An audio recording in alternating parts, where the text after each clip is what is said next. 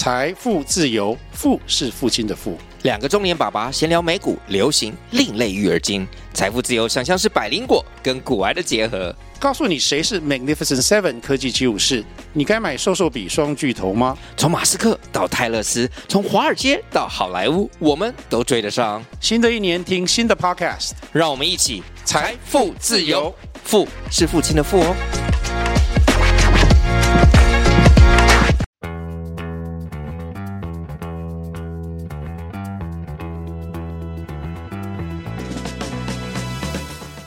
我觉得这会是在没有律师牌，但又是从事跟法律有关工作的人，可能不止我啦，在职涯上都会遇到的一些心里比较不舒服的过程。因为我觉得这些负面情绪如果累积久了，它其实就会真的让很多人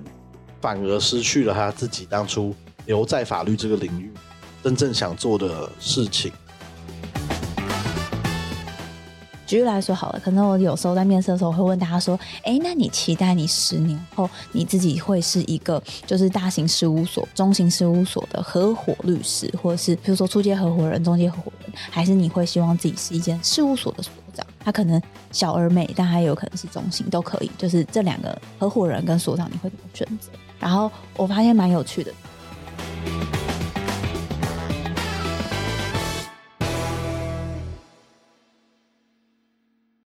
嗨，大家，今天是一个新节目的介绍集数。然后我们这个节目会是以访问很多法律人为主的节目。然后待会希望可以透过这集节目跟大家介绍一下我们两位主持人的背景，跟为什么我们要做这个辛苦的节目。为什么想不开？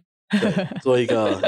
听起来就是非常非常小众，而且又不会有什么业配跟广告机会的节目。不是我们要尽力的创造啊。希望可以让我们摆脱我们现在的政治。没错，没错，老板不要听。好，那我先介绍一下我自己好了。我叫苏磊，我是一个我觉得算不务正业的法律人吧。太客气了。没有，我现在在一间听起来也是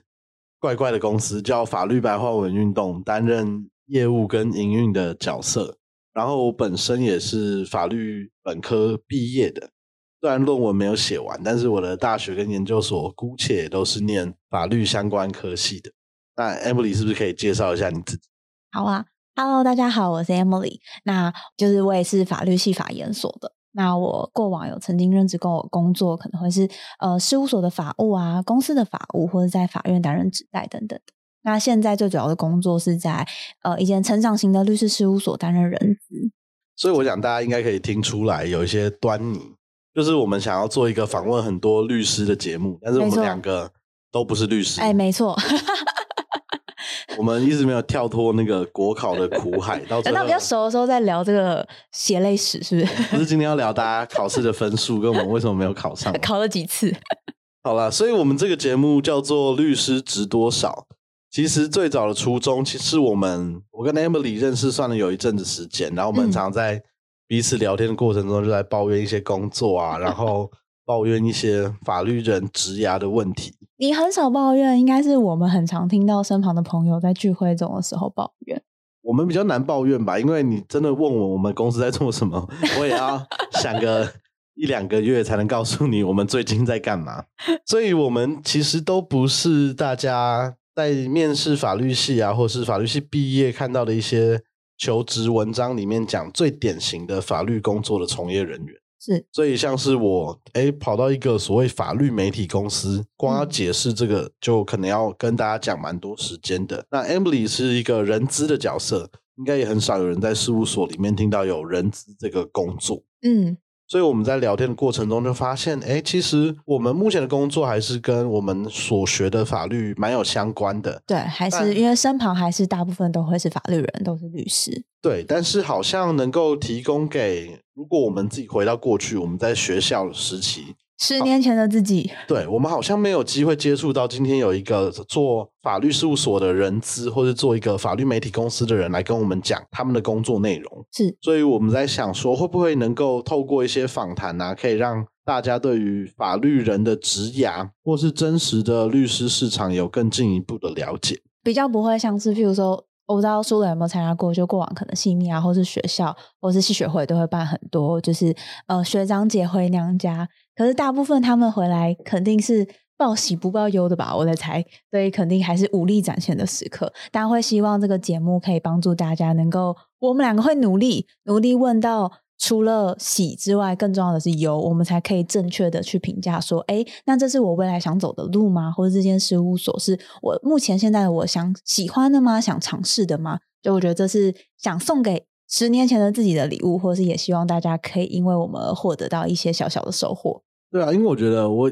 有参加过几场学校可能办的相关讲座，或是去担任过某个学校法律营的讲师啊。嗯，那我觉得去了，大家都知道，就可能讲白一点，就是会比较 gay 深一点，宣传型、宣传型，对，或是讲师自己也会比较收敛一点。我总不能回去我的母校，然后就跟大家讲说。哎，我们学校毕业的很难找工作，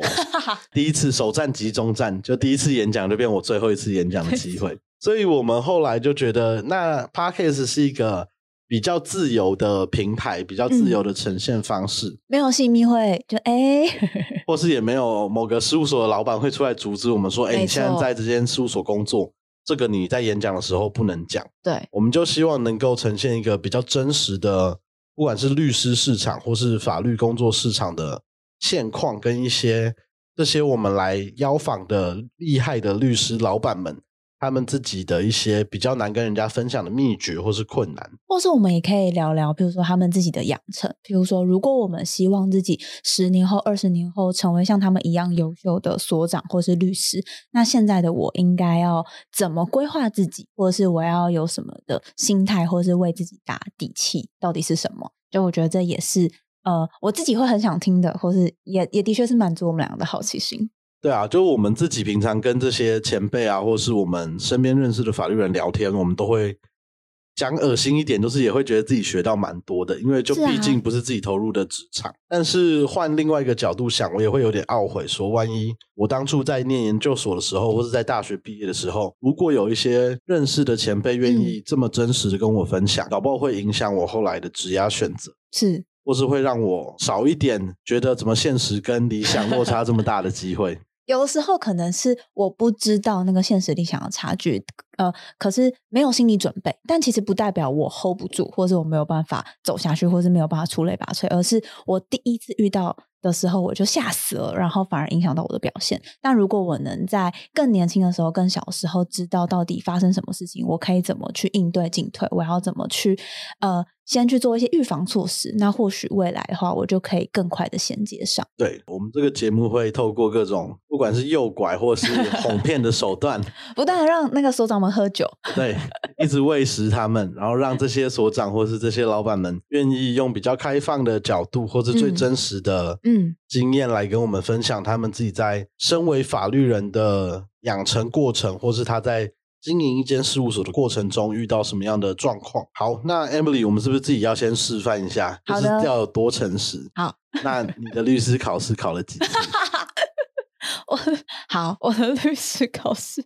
我考了三次。就是大学毕业的时候考一次，然后要去工作，因为太伤心了。可是大学毕业那一次，我没有很，我的重心可能还是在公职上。帮自己说一下话。当初想要考什么样的公职类科？我当时想要考政风，因为我那时候就是研究所时候准备的刑法组，然后那时候也超，就从小就想要当检察官，然后所以我那时候想说，好吧，检察官当不了，不然我就考比较相关的好了，就去考。就是因为正风比较多刑事相关的类科目嘛，对啊，所以那时候第一年最主要是准备正风，然后后来就太伤心，我的分数实在是考的太差了，所以后来就伤心了，就去工作。工作之后，我觉得那很典型的就是考试很伤心去工作，工作之后觉得不行，我这样我永远没有办法跨到那个坎，然后就去考试了。啊，考试之后又去工作，我觉得这可能现在回过头来，我一定会告诉大家，或者我在面试的时候会跟大家分享，就我觉得这真的不好，我的那个能量都被分散了，我应该要一鼓作气，或者是我觉得考试可能很多都是在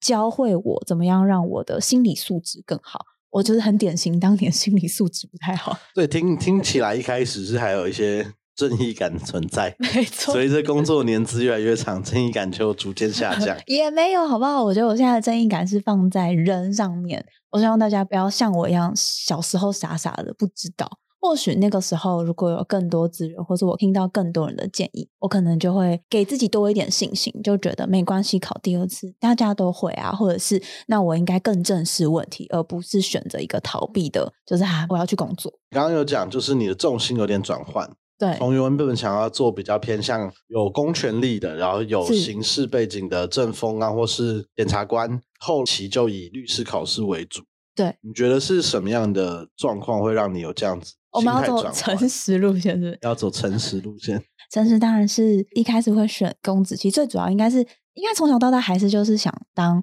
律师、司法官吧。老实说，对啊，我要承认说，我应该我国小的毕业纪念册都写我想要当律师或者是检察官。大家 现在拿出来我都不想参加同学会，现在拿出来还可以看到我的志愿。那所以一开始其实是因为怕自己第一年考不上，那我就先选一个可能考科相对少的，我或许可以集中火力。其实也没有算转变，应该是先给自己设定一个第一阶段的目标，然后发现哎，离第一阶段好远呐、那我就先去工作好。所以比较是考试策略的改变的，比对较不是什么初中变了之类的不想法。是好，对自己的认知。那我自己也考了不少次，哎哎，诚实诚实，我印象中我应该是考了四次啊，但我其实那我就松一口气了。对我确切状况有点忘记了，因为反正大学毕业的时候，嗯大取得资格大概几乎八成九成一定会去考一次。对啊，然后那一次，反正我都不好意思说我有没有认真准备，因为我大概四次，我觉得我都不是一个以考生的心态再去准备这个考试，比较偷鸡摸狗的一点。呃，太多副业了，是？对，或是一直觉得好像自己蛮聪明的，可能准备五十趴的心力就会考上。也或者是就是怕那个期待越高，投入越高，最后没有的话，就自己会伤心更多。对，我觉得那个时候有个坏习惯，就留一个嗯台阶给自己下。没错，我就我今天可以。出去跟朋友嘴说啊，我就随便考考啊，我的目标过一试，你看我就过一。但后来就发现过一试根本不代表什么，因为你小朋友不要学，不要学，对你离 正式可以以律师身份职业还有很长还非常很长的一。遥远。嗯，对，然后就会一直被身边非法律科系的朋友调侃，就会一直叫你，哎，大律师今年考试也有上了吧，或者怎么样？啊，然后都要跟人家解释，不行啊，你今天被告，我不能帮你开庭，因为我还没考到，会有一点羞耻。但那个羞耻度也是随着没错，年纪对年纪到现在就业我就烂。但我觉得刚刚那是开玩笑啦，但是我嗯。觉得大家可以听出来，就是我们的年纪这个是可以稍微保密一下，但是我们在工作这几年里面，嗯我们也都考了三次到四次的考试，嗯，所以其实大家也都知道，律师国考它就是一个蛮长期的抗战，是。就是要花蛮多时间来做。所以我们两个目前现在状况应该都可以说，我们暂时放弃了这条路。过年的时候，妈妈问的时候，可能会敷衍一下他。每年都觉得我今年已经这么老了，应该不会再被问到这个对，问题。没，错，经济还是会给你一些 surprise。觉得看起来应该会一路被问到五十岁，如果我们都没有再去考到的话。但总之呢，我们有经历过法律人必经的准备国考的路程嘛。然后后来呢，Emily 有刚刚有提到，她的职涯我觉得是比较偏向正常法律人的职涯，就是有做过哦企业的法务、是事务所的法务，然后到现在也还是在事务所里面工作。嗯。然后我自己比较不一样，是我那时候是真的就不务正业。我除了 大学时期就花很多时间在打工啊，我在超商上班过，然后在夜店卖过包厢啊，卖过英文补习班的课程，补习班的柜台，然后接过短期补习班的呃老师的工作，一直到考研究所那一年，后来发现，哎，英文来说我好像还行，客气客气。然后又再打了一个我觉得蛮知名又痛苦的法律辩论赛之后，发现英文加上法律这一条路是可以让大家除了出国，好像有一些不一样的职涯选择。稍稍可以那个养家活口一下。对，所以我那时候也选了一个蛮听起来蛮不知道在干嘛的工作，叫做法律翻译。这个男我不知道在干嘛、啊，这个很厉害哎。可是听起来他就是一个兼职啊，或是比较是外语学院的人在做的事情。嗯，但后来实际上就是开始投履历啊、试译的过程，我才发现其实他要求蛮严格的，然后也的确有一些前辈是真的是法律背景，然后在做非常专业的法律翻译。然后那时候我就做了这份工作，陆陆续续到现在也有在做啦，但是比较把它当全职，虽然是接案为主，把它当全职在做的大概有两年到三年。嗯然后在研究所那个时候嘛，对，就是研究所的时候，我把学分比较快修完了，然后我有修了一个英文系的学程，然后在那个嗯学程里面也学了比较多正规翻译的技巧啊，或是课程。往文雅达的路线。性打哑，好的，哇靠，帮我剪掉。不行，这一定要留下来，才能凸显出我真的有做过翻译这件事情。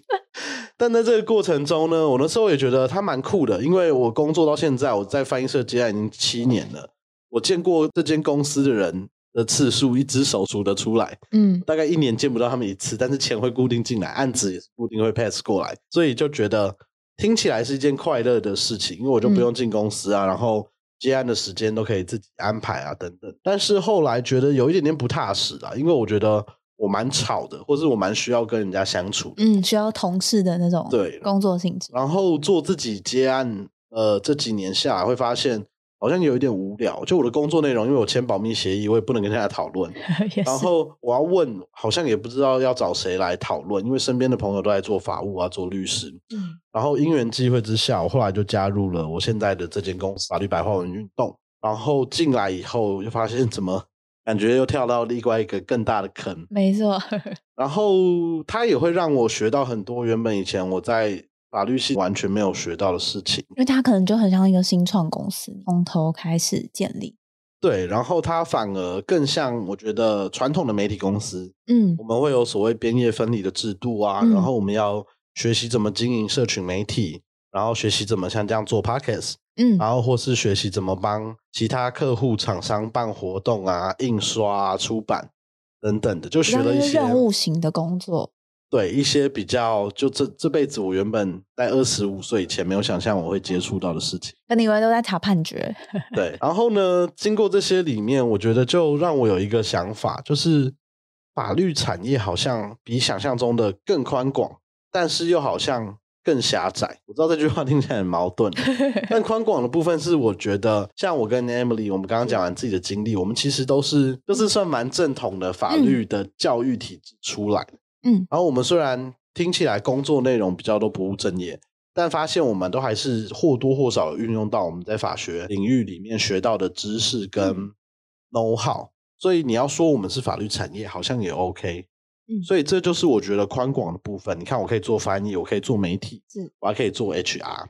但是另外一个狭窄的部分是环顾我们身边四周的朋友，你就会发现大家其实还是蛮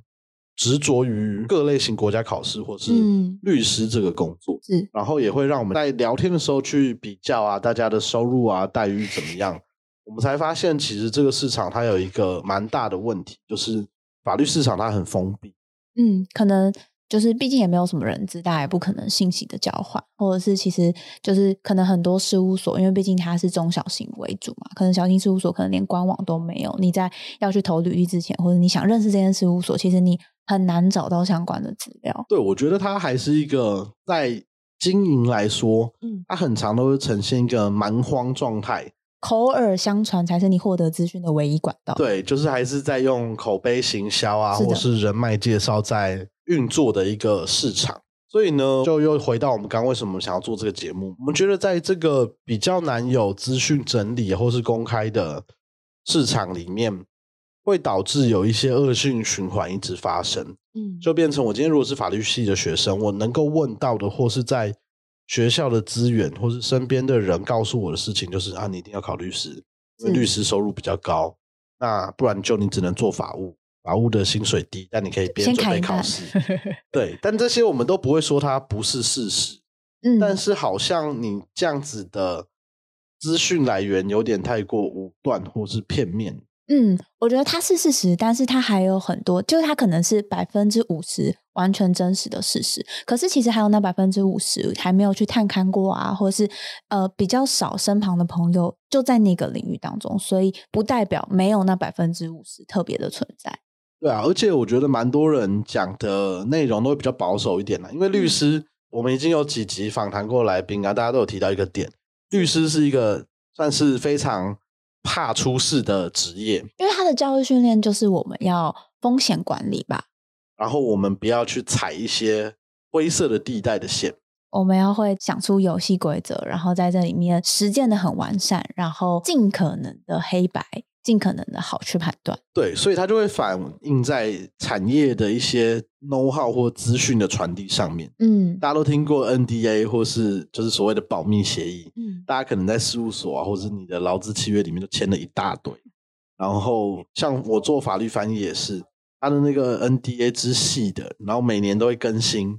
然后也不能直接跟客户接触啊等等，所以你对客户来讲，你几乎就是一个路人，或是代码，你叫四五二七，或是我是五六七八这样子。所以在这些情况之下，我觉得会导致法律系的前辈啊，或是除非你们真的很好，他才会跟你讲说，哎，律师真的赚的不错，或是另外一个人才会跟你讲，哎，你看金融业的法务，他的薪资真实大概是这样。不然可能底薪还好，但是年终很多之类的。对，但是你要透过这些很口耳相传的数据来提供给自己参考的时候，我觉得它相对都会有一些呃量就比较少吧，或者是可能就看在你自己是不是一个很活跃的人，你认识的人他够多吗？他们自己的发展够广吗？你才可以获得这些相关又多又广的资讯。对，就是它相对就是会让你觉得，可能你的朋友是特例，他才能领到这么高的薪水，嗯，或者你觉得他特别笨，所以薪水只能领这样子。但是相对的，就是它没有一个大家都会说什么 D 卡或 PDT 上面的法律版里面嗯可以写，但我觉得它相对的又有一个问题，就是它又是一个匿名的环境，嗯它跟我们刚刚讲口口相传又倒过来的，很多人在上面发表的薪资结构啊，或是他介绍的什么雷索名单等等的，他的目的是不是真的那么单纯，是在揭露给大家知道？我觉得可能都有值得被怀疑或是去思考的地方。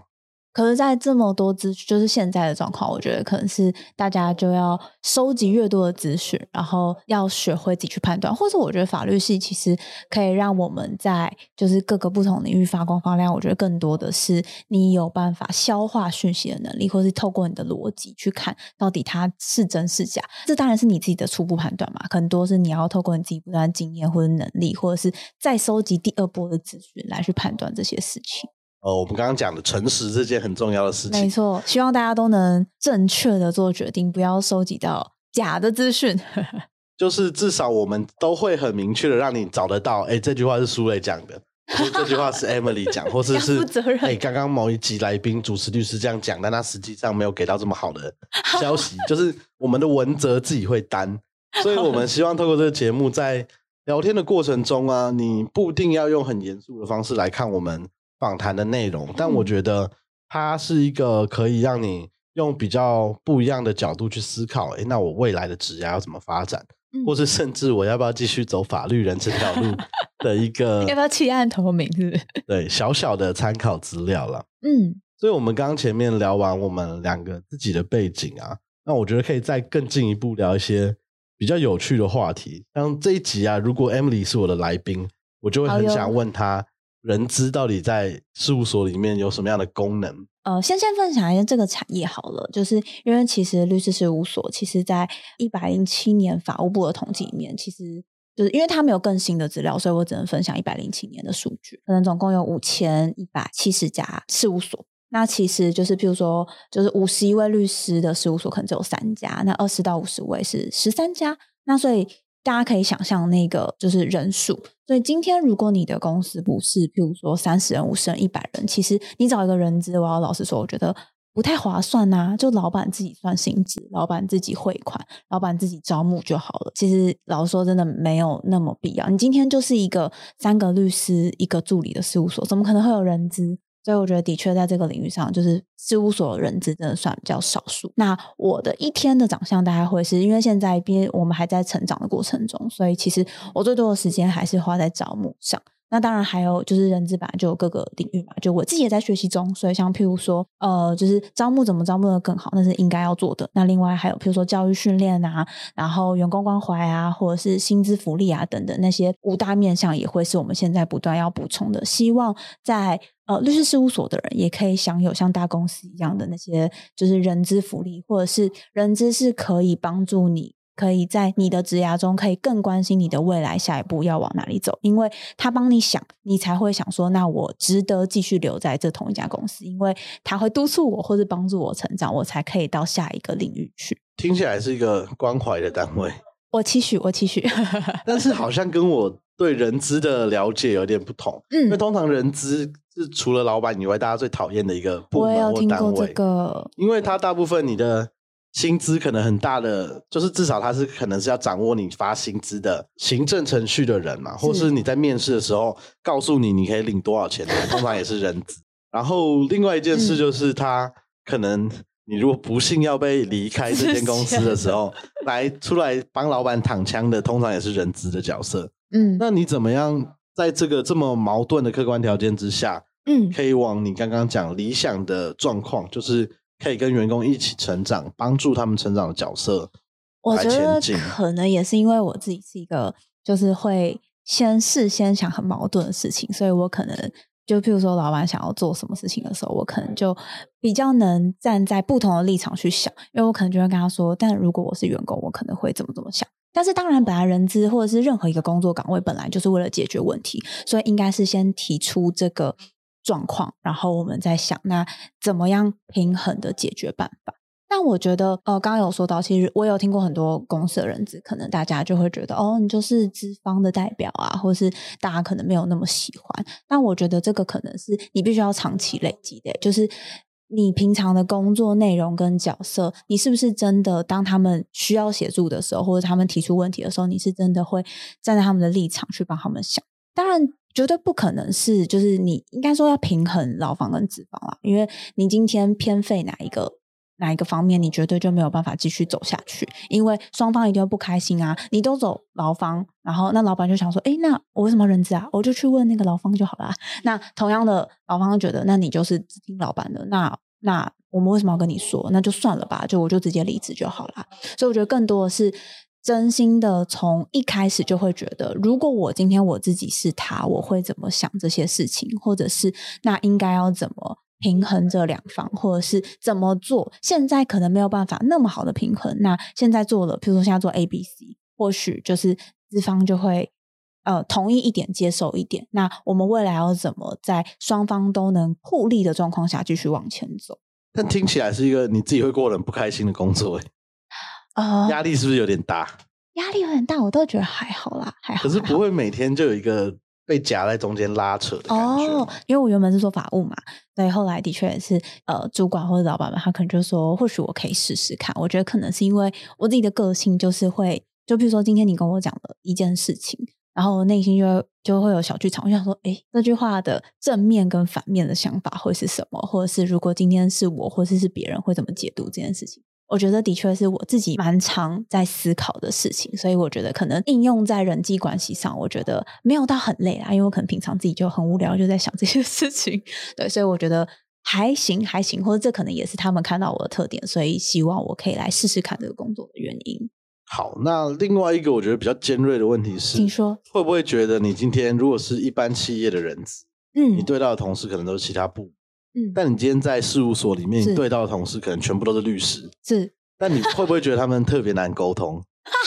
哎，你这样我还能去上班吗？我可以啦，他们我觉得不会难沟通，反而是我觉得他们就是因为我们总是还有面试过其他的职位嘛，可能就是因为我们事务所不是只有律师跟法务，还有很多其他特别的职位，所以我觉得老实说，很明显可以发现，其实那个逻辑跟表达能力是不一样的。所以我觉得蛮特别的，或者是我觉得这也是让法律人，即便你放下了就是国考，其实你在别的领域绝对可以出类拔萃的，因为你的观察能力或者是你的逻辑能力，你在思考事情的时候，其实很容易的可以在其他科系的领域当中很容易发光发亮。哎，我觉得老实说，所以不会有嗯那种优位顺序的比较感觉。例如，嗯，可能法官会瞧不起律师，律师 会瞧不起一样法律系但没有考到牌的人。嗯你说传说中的歧视链，对对对对对，我觉得在我们事务所还好，但是我觉得这件事情，我也在去年的时候我有算过，面试过两百二十位律师。你说我要诚实说有没有歧视链？我觉得可能会有一点点吧，但我觉得现在年轻的律师，我觉得真的很少诶、就是我觉得其实那个不友善的，我觉得好蛮多的，或者是我觉得法律系的人可能更多小时候就是在教我们公平正义啊，或者是人生而平等，所以更多的是我们大家要怎么各司其职，把这些事情做好。那今天律师做律师该做的事情，法务做法务该做的事情，工程师做工程师该做的事情，然后大家一起让这件事务所变得更好。所以我觉得目前为止到人资或在这件事务所，我是从来没有遇过歧视链啊，或者是我其实都会跟所有新进的同仁说，如果你会觉得就是会有那种工作上不开心，或者你觉得这里的人某个人不够友善，当你在提问他的时候，他没有很愿意协助你的时候，请你勇敢的告诉我，因为。这样子的人是我们不欢迎的人，即便他比你资深更多，因为不会有人一转职第一天就什么事情都会啊。我这边三个月，很多就有些系统、有些呃事情、有些规则，我不知道，这不是很正常的事情吗？所有人在转职都会遇到的，所以那本来身旁的人就应该要协助新人，让他们能够更快上轨道，这是救人的。职责就是，所以我其实都会这样告诉大家，所以请你帮助我，让维护大家的工作环境，因为你会茫然，你因为你是新人嘛，你会茫然，你会不知道该怎么做。同样的，可能身旁的人也会啊。那你希望有人可以协助你，你希望工作是很开心的、很互助的，大家能够一起共好，一起教学相长的，那我们就应该一起维护好这个环境。我刚刚会这样问，是因为我觉得我在比较年轻的时候啊，会感觉到这种歧视链的。反应反而更明显，是。我觉得有可能，因为我那时候在我做的产业一直都比较特殊，嗯，所以那时候会有一些比较有趣的状况，例如你遇到一些比较前辈的大学长啊，或者老师们，他就问到，哎，你工作在做什么？你就说，哦，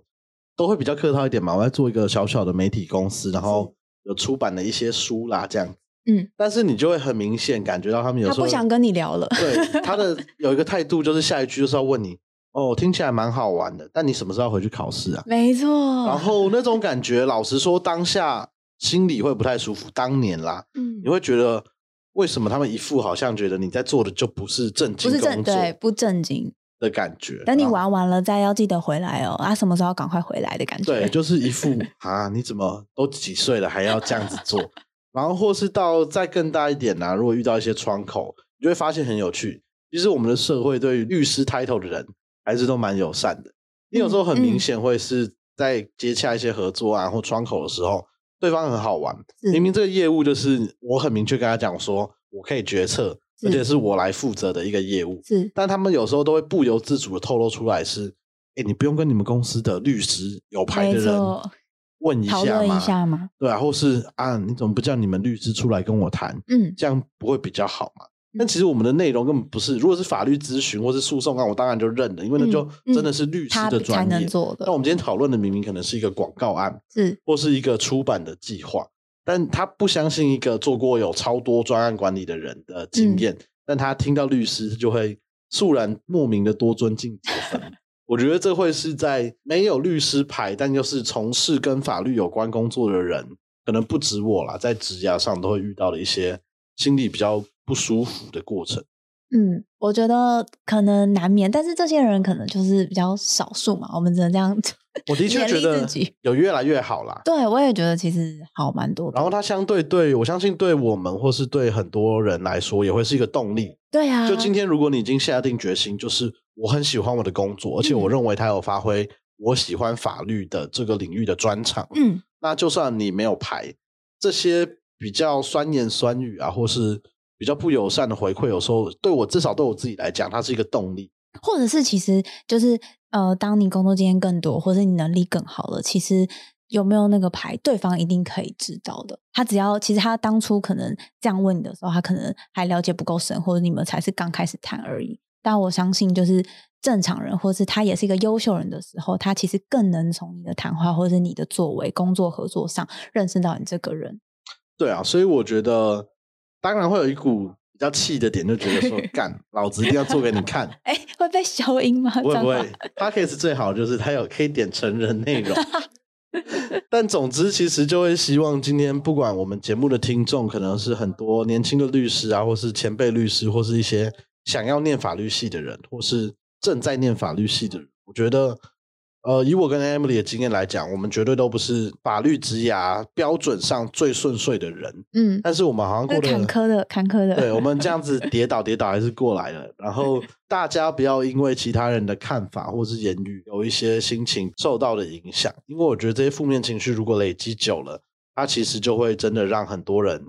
反而失去了他自己当初留在法律这个领域真正想做的事情。或者是也会希望，就是能够通过这个节目，或者是我们在聊天的过程中，能够让大家，呃，首先要先认识自己，就是觉察自己的个性到底是什么，然后听听这些很优秀的前辈，或是大家在聊天中的火花，然后去对照是不是适合自己，或是跟你自己从小到大认识到现在，比如说二十年、三十年的自己，那是不是一致的，然后再去做选择。好，鸡汤的部分聊完了，要再回去问 Emily 一些比较辛辣的问题。好的哟，我是舒磊，我是 Emily，您现在收听的是《律师值多少》。刚刚大家不知道有没有记得 Emily 有提到说，如果是一个规模没有太大的事务所，好像请人资会有一点不划算。嗯，但是他自己是事务所人资，所以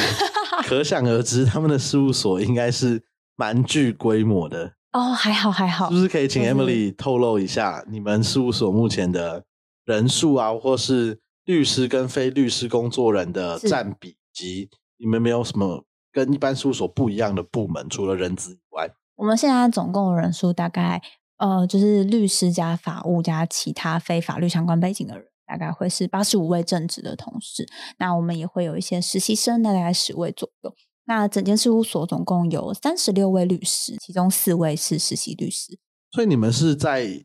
只有在一个城市里面有一间事务所吗？嗯，没有，我们有我有台北、台中、桃园、高雄四个分所你怎，么但我讲一讲很特定，对 讲一讲自己有点害羞，对，没有，不会你早晚会被发发现被发现我在什么事务所，早发现晚发现，没关系，总是会被没关系啊发现。，好好好。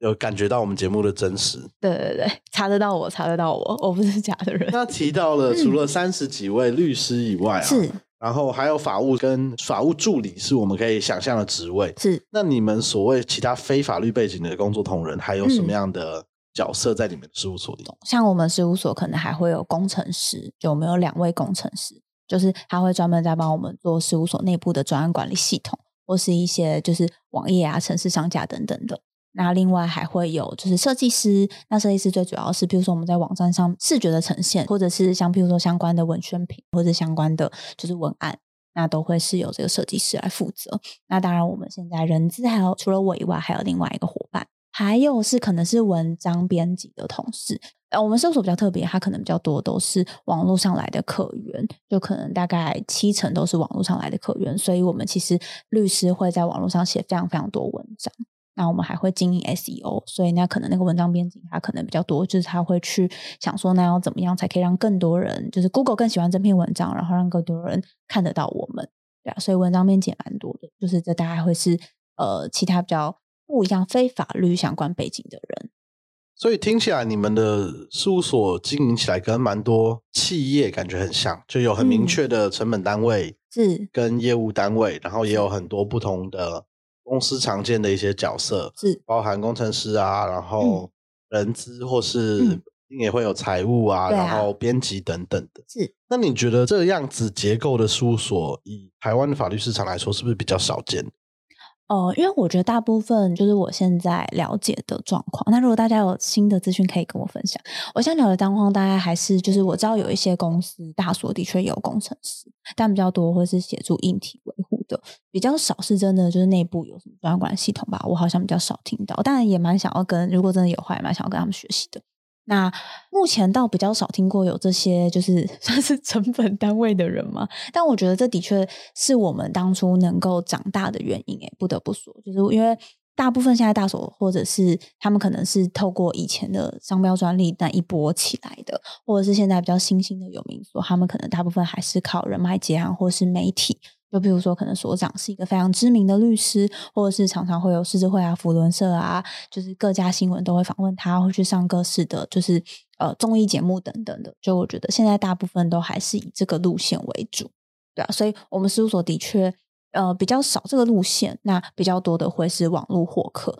对，那势必这些就是刚刚说的非法律系相关的同事，他们其实才是那个火车头，才可以让网络上世界的人可以看得到我们。那蛮有趣的，因为我觉得你们这样听起来，它是一个相对比较新颖的经营模式。嗯，然后再搭配到你们刚刚提到律师人数，我就可以对照一个法务部在一百零七年公布的嗯数据，看起来应该蛮有意思的。因为刚刚 Emily 有提到，现在台湾如果按照一百零七年的数据，大概有五千九百多家事务所。是呃，因为这几年法律市场有个特性，就是大家越来越容易自己己开开锁锁，所以我们很保守估计啦，是从一百零七年到今年，这样四年过去了，我觉得至少台湾多了四百间事务所。我觉得一定不止。对，就是非常非常保守，甚至我还往后扣。那我们算台湾现在假设有六千五百家事务所，嗯但刚刚它另外一个进阶数据就反映到一个比较极端的事实，嗯就是啊，那时候法务部统计，在那个年代一百零七年的时候，有五十一位律师的事务所，全台湾这五千多家事务所里面只有三家，是那有二十位到五十位的律师的事务所，它也只有十三家。嗯，所以如果以 Emily 刚刚讲，你们事务所的规模直接对应进去，你们听起来就是前十六大是？全台湾前前二十大事务所。但是在比较之下，你就会感觉到有一个很像金字塔呈现的状况，有很多律师的事务所，它的数量都很少。是那这样子一比较之下，你会发现，所以全台湾有超多间是律师小于十位的中小型事务所。对啊，呃，像譬如说那个数据上面有写嘛，就是艺人事务所，就是有一位律师啊，艺人事务所就是有四千两百三十七家嘛，就是其实蛮多的。所以这几年观察，其实过往可能大家可能觉得我要跟我的师傅打磨十年，我才可以出来自己开锁，但现在其实。呃，越来越短了，就是大家可能更希望，就是有自己的追求，或者是可以掌握更多，或者是希望工作生活更相平衡。所以，嗯，就现在蛮多，就我听到蛮多，或者我在网络上看一零四的履历蛮多，就是譬如说一年到五年内的律师，他们也都会选择自己开锁。所以就是可以看得出来，大家觉得还是自己当老板比较爽。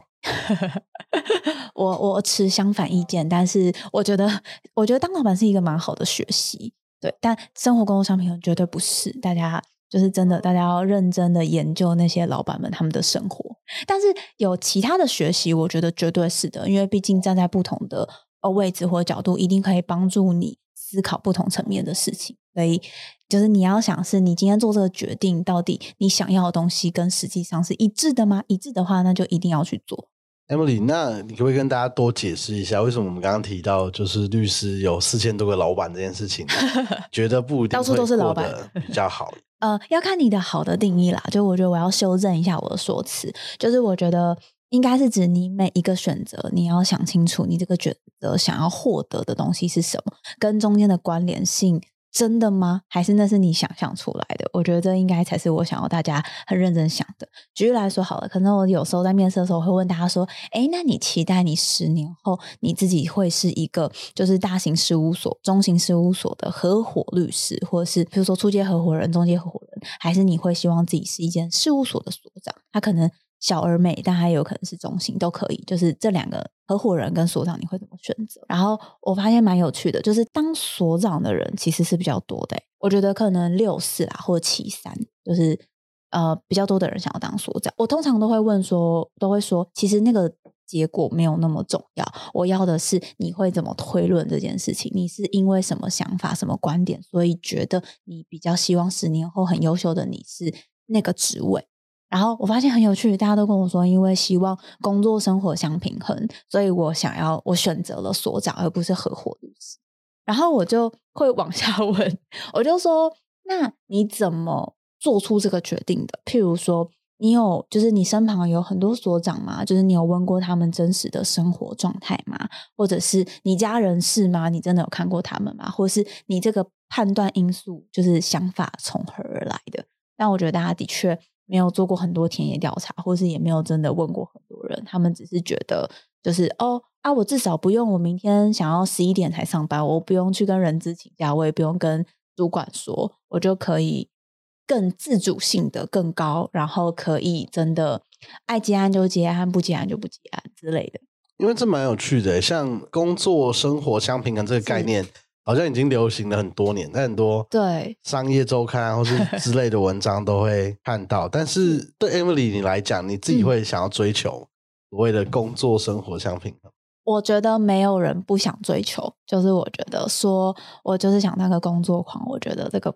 不太合理，或者是应该不是种树的人会做的决定。可是你要想的是，那我的平衡指的是什么？我的平衡指的是，我希望我可以赚很多钱，我可以成为一个一出场大家就觉得我是现场最优秀的人，那个时候就会是我的平衡。还是我要的是哦，没有，我就是一个正常一般市井小民，然后我也不在乎我的工作成就，我也不在乎我的薪资，那我就是要我要出去玩就出去玩，然后我要放假就放假之类的。就我觉得要看每个人定义。你听起来语带一些资方的感觉。哎，不会啊，不会，为什么？应应该讲啊，对我来说，对那你的平衡是什么？我我就觉得根本没有所谓平衡这件事情。我觉得嗯会讲出他希望工作跟生活相平衡的人，其实背后的概念蛮单纯，就是我希望我的工时不要太长，是然后收入够。是，那这样就是在我的工作时数，例如八个小时嗯，到，嗯剩下就都是我自己的时间。是但这个是不是所谓的平衡？我觉得好像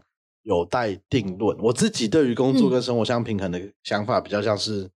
我觉得听起来会有点过劳，但是嗯不是很健康。但我觉得我自己的状况比较对啊，那那就是你的定义啊，对吧？对，我就觉得有点像是你现在虽然超过八个小时，甚至你下班的时间还会在烦恼工作上的专案，但是你觉得是平衡的。我觉得创业就蛮常会有一个对我来说，工作跟生活相平衡。因为通常创业，你嗯大部分在做的是你比较有热情、喜欢做的哦事，情。懂，因为那是你产出的是你自己的宝宝。对，所以这个如果回到我们刚刚讲，为什么那么多人想要自己开事务所，或许也是一个概念，因为他觉得对啊，那个就那个就合理，我觉得这个推论就合理。对，可是他们给我的推论不是这个，所以我可以获得一份 可以加分加。分。对，因为我也问过一些身边自己去职业的朋友啦，嗯，弹性这件事情的确对于蛮多年轻肯定是的，百分之两百很重要。对啊，你至少可以等一下两点，就是突然发生什么事情，家人突然需要你去协助，你根本不需要问任何人，你就直接包包拿了就走了。这本来就是合署律师当所长的人可以做的事情啊。而且以收入来讲啊，我们嗯比较常计算，就是这个，我想大家也都知道，就是是一般律师如果以诉讼来讲好了是，我的收费大概是一个省级嗯六万到八万，算是比较常见的价格。嗯，或者我觉得台北可能会更高，我觉得台北现在可能是八到十二，或甚至更多。听起来有薪资的涨幅，这个你刚刚是说省级吧，对不对？对，一个省级，对啊，是跟当事人收的那个费用嘛？对啊，对啊，对对对，真的有到八到十二这么多。我觉得有，我还有听过更高的。哦，因为我听过比较多，呃，但是规模都相对比较小的时候，哦他们大概都是报，我用最低的来算好了，嗯对他们来讲，我接一个案子是六万，对啊那，如果我换算成我一个月，嗯我结两件好，我就划算了。对我换算我也很常听到这个理由一百多万，然后没错没错时间又很弹性，我还不用嗯负担除了办公室以外的成本嗯等等的。嗯所以对于蛮多人来讲，薪资收入上好像的确会比受雇好。但我觉得这个有一个数字，大家要去想的是，但是那你总是要收发文嘛，你还是会有一些成本啊，你可能还是会租一个事务所，就算你不用它的实体办公空间，你还是会需要用它的收发的公用嘛，对吧？不然你总不可能信都寄到自己家里。那当然还有一个你要想是，好，你很幸运的每个月都接到两件六万块，但是那一年后你身上就二十四件哦。那一年后，你真的确保你手上这些案件都会结掉吗？那等到你身上有四十件的时候，你真的还 hold 得住这四十件各种不同案件类型吗？那你会不会需要一个助理了？你会不会需要一个受雇律师或一个实习律师来协助你分担了？就我觉得这些的确都是未来成为所长之后，你必须要很认真去细算，或是当你有这个念头想要规划自己未来的人生的时候，你应该要真的去做田野调查，然后真的要去细算这些小数。所以就是大家计算的点，可能不能单从营收这个东西来判断是不是真的划算。嗯但是那如果回到更世俗一点，嗯可不可以请 Emily 分享一下目前普遍的受雇律师的薪资 集聚大概在跟大家分享两百二十位律师的薪资。对对对对，交给你的。呃，我可以先说一下，就是我目前面试的大部分可能会是八成都会是一年到五年的律师，比较资深的话，可能就是面试比较少。呃，像譬如说，我可以分享是，我觉得我听到最多就是刚转正的律师，或是一年到两三年的，我有听过，就是蛮多，就是比如说五万五、六万、六万五，对啊，就我觉得刚转正五万五，我觉得大家可以在 PTT 上面看到，其实蛮多的，或者我的确大家跟我分享的这些，的确这些也是总数。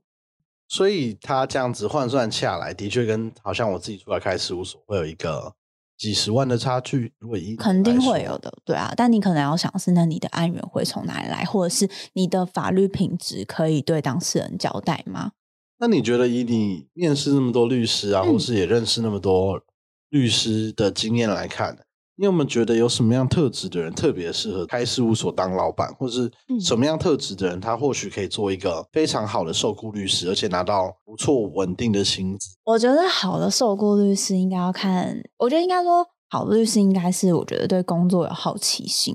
就是我觉得好奇心有点像是你很想，就是这个好像。不是那么像是你的工作和你的责任，你不会说时间一到你就要立刻关机的那种心情，因为这样就形同你在做你没有那么喜欢的事情。但如果你今天内心就真的认同，或是觉得哇，我真好想知道那法官到底会怎么说，就那个叉叉叉法官他到底会怎么判这件事情，或者是哎，那个北院到底通常会怎么认定这所有的状况，或者是去年到底对于这个法律议题他到底会怎么判断的。就是如果你今天是很想知道或者有这些好奇心，我觉得这样个性的人是我目前看到很优秀的受雇律师身上都会有的，就是求知若渴的心情，因为他有点像是这好像不是他的一个工作，他就很像在解谜。我天哪，我真的不解出来，我真的好痛苦的那种心情，有点像玩游戏的那种感觉。所以我觉得好奇心一定会是一个，你可以长期在这个工作就是做的很棒的一个特质。那或者是我觉得可能是对自己的法律的能力有所期待，或是很希望能够打磨自己的办案技巧能力吧。因为老实说，受雇跟所长就是有一个很大的区别，是因为你所长你要养大家，就是如果你未来事务所希望经营的更多更好，你势必会有一点业绩的压力，因为不然你的助理、你的律师他们下个月薪水你能够不发出来吗？对吧？所以你的的确会需要更多心力放在就是呃如何。呃，让你自己能够越来越稳定的有这些案源，然后或者是让客户更喜欢你，更能就是口耳相传，或者是你可以稳定的不用解定存的发大家的薪资。就我觉得的确是所长的收入本来背负的责任就不一样嘛。那如果你今天更期待自己的法律能力能够不断的成长，你势必就要把你所有的精力专注在法律上面。那如果你今天还要分一点时间在你的业绩的压力的话，那的确会消磨到你处理案件的时间。所以我觉得好受雇可能的确那个薪资涨幅没有办法像苏长这么多，可是你自己在案件上的时间就比苏长多，所以的确你的法律能力可以不断的让你自己打磨越来越好，或者是我觉得对法律这个东西本身的热忱吧，所以我觉得这会是一个我目前看到很优秀的受雇律师他们身上都有的特点。嗯，因为这个对应到我们更前面有聊到的一些内容，就是大部分台湾的事务所目前都还是以人脉。或是口碑推荐为主，是，所以可想而知，如果你今天自己要出来职业，你必须得花非常多的时间在，就得认识更多的人。对啊，因为大家不认识你，他怎么找你？他怎么知道原来他今天发生的这个困难？哦，原来是律师这个职业的人可以帮助我。就我觉得，直到现在，大家还是不知道律师的工作内容是什么。也不管他的社会精英地位多好，他的知识多渊博，我到现在还会听到很多，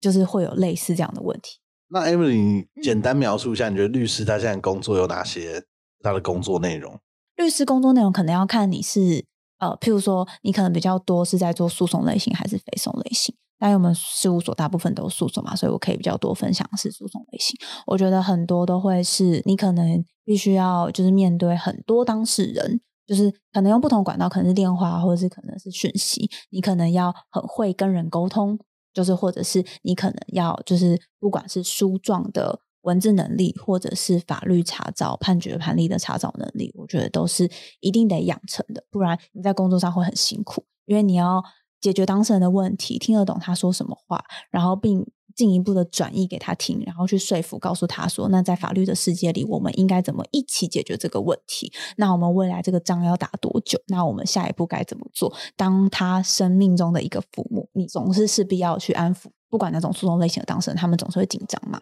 那另外一个还有可能是，就是你总是除了对应当事人，你还要对应法院啊，你的那些诉状啊，你要怎么去，就是呃，告诉法官说，请相信我，对照律师说的都是都是不合理的。那你要怎么找到更就是旁人有利的证明，能够去让你的诉状让法官复制贴上，让他觉得你的法律见解才是最正确的，让他在法庭上能够支持你的论点，支持你的当事人。这可能会是诉讼律师工作最常做的。所以听起来跟人是很密切相关的。对，所以我觉得，如果你希望你是一个觉得好像自己蛮喜欢诉讼案件的律师，想要当诉讼所律师，我觉得首先你要喜欢人，你要在乎人，就我觉得这个蛮重要的。嗯，因为非讼律师，像我以前在做法律翻译，比较常接触到的是非讼业务的律师。我自己觉得会有一个特质很重要，是你要很有耐心。对，当然诉讼就像 Emily 讲的，你今天对于你的诉讼标的或是不同的案件类型。还是要花蛮多时间研究，嗯，但是我觉得飞送的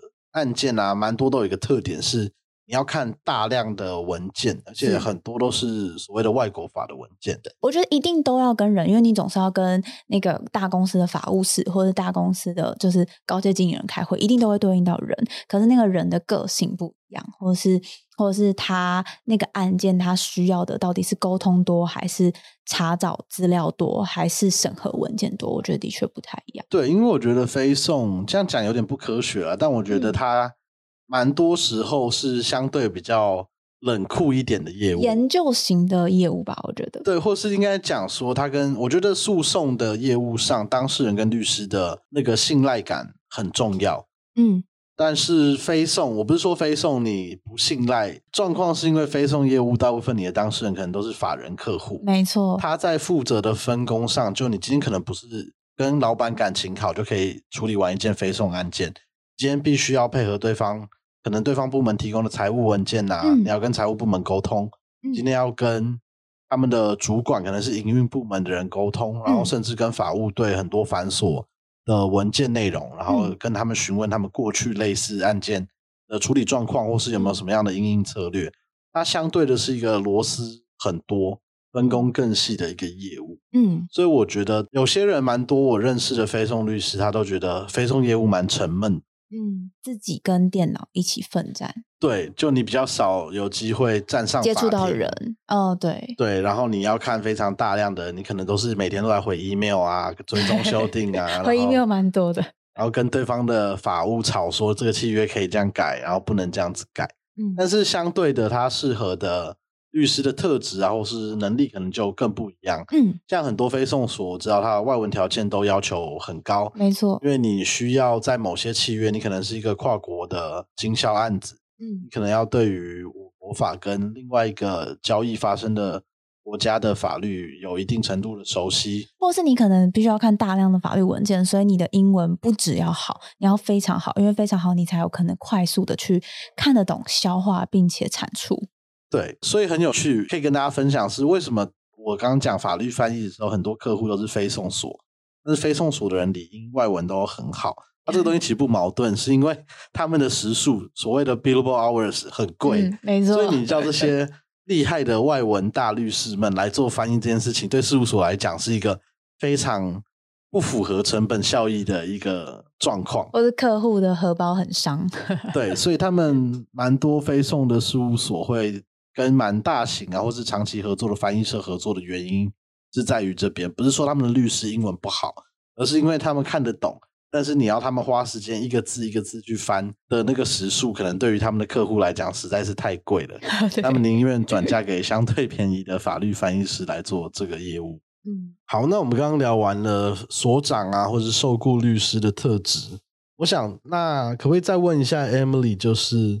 你觉得？有这么多人自己独立出来开事务所这件事情，嗯，对于法律市场，台湾的这个律师市场是好或是哇，这个好敏感哦。成为一个事务所的人资，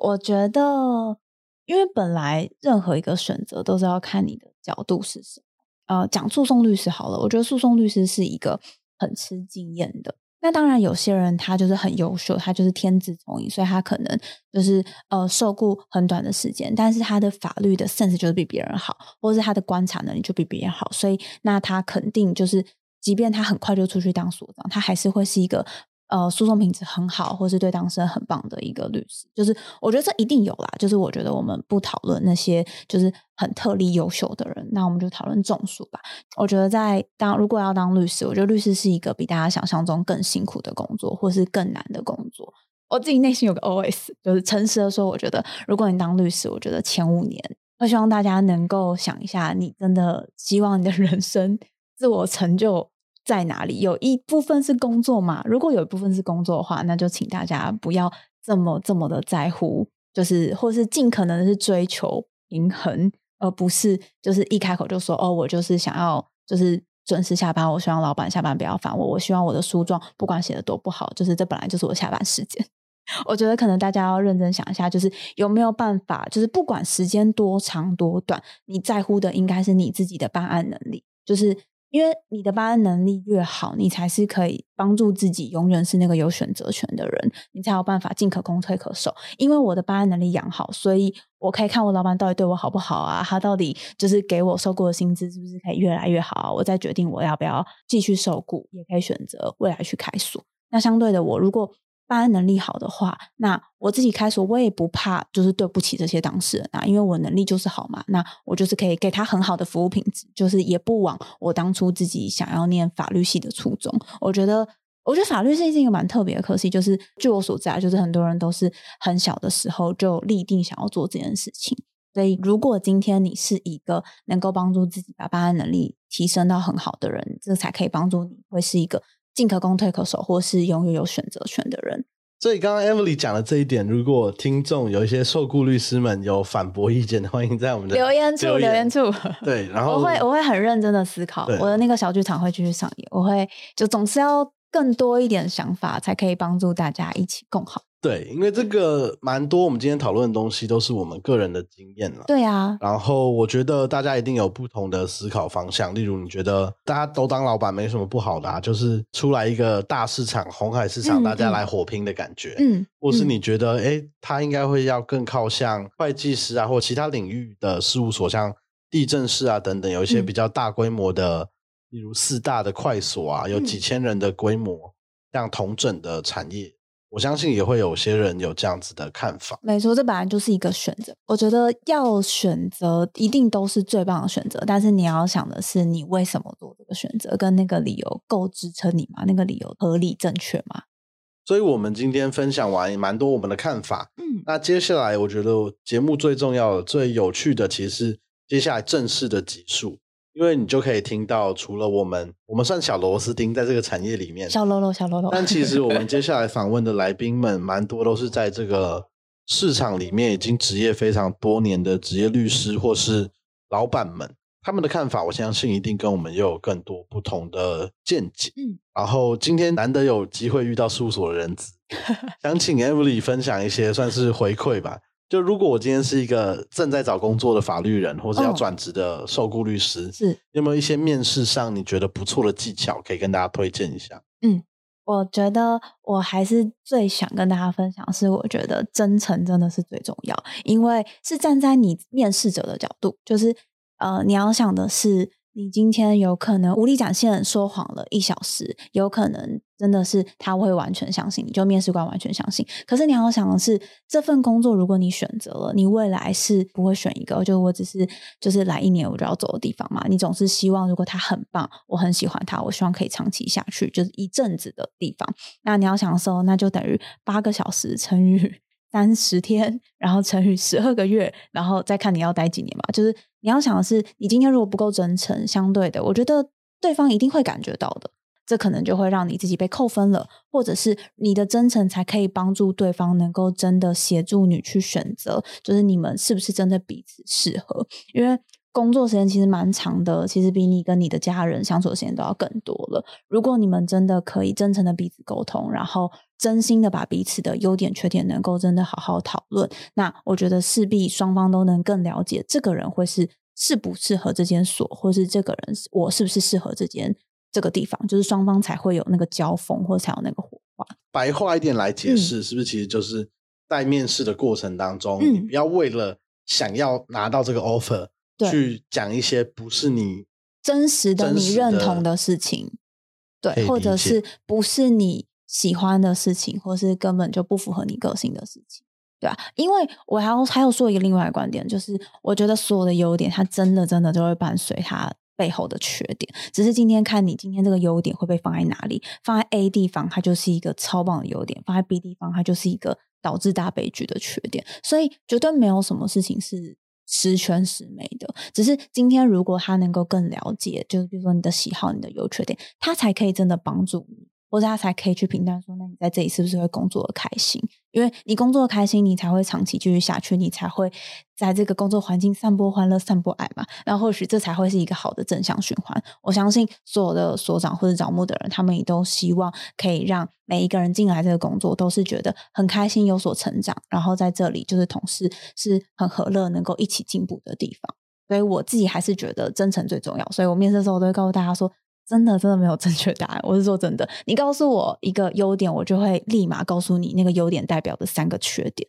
所以我觉得不要害怕，更多是你应该帮助他更认识你自己。那你也需要他诚实的告诉你，让你更认识这间面试的地方。因为网络上查的资料绝对不及那个面试的主管，或者是面试的同事，或者是人资，他能真的跟你分享的。我觉得，我相信应该比网络上多蛮多的。嗯，因为我也蛮认同 Emily，虽然法白是一个小公司，但也有一、也有一点点招募的经验。嗯我觉得来面试的人啊，你不要想说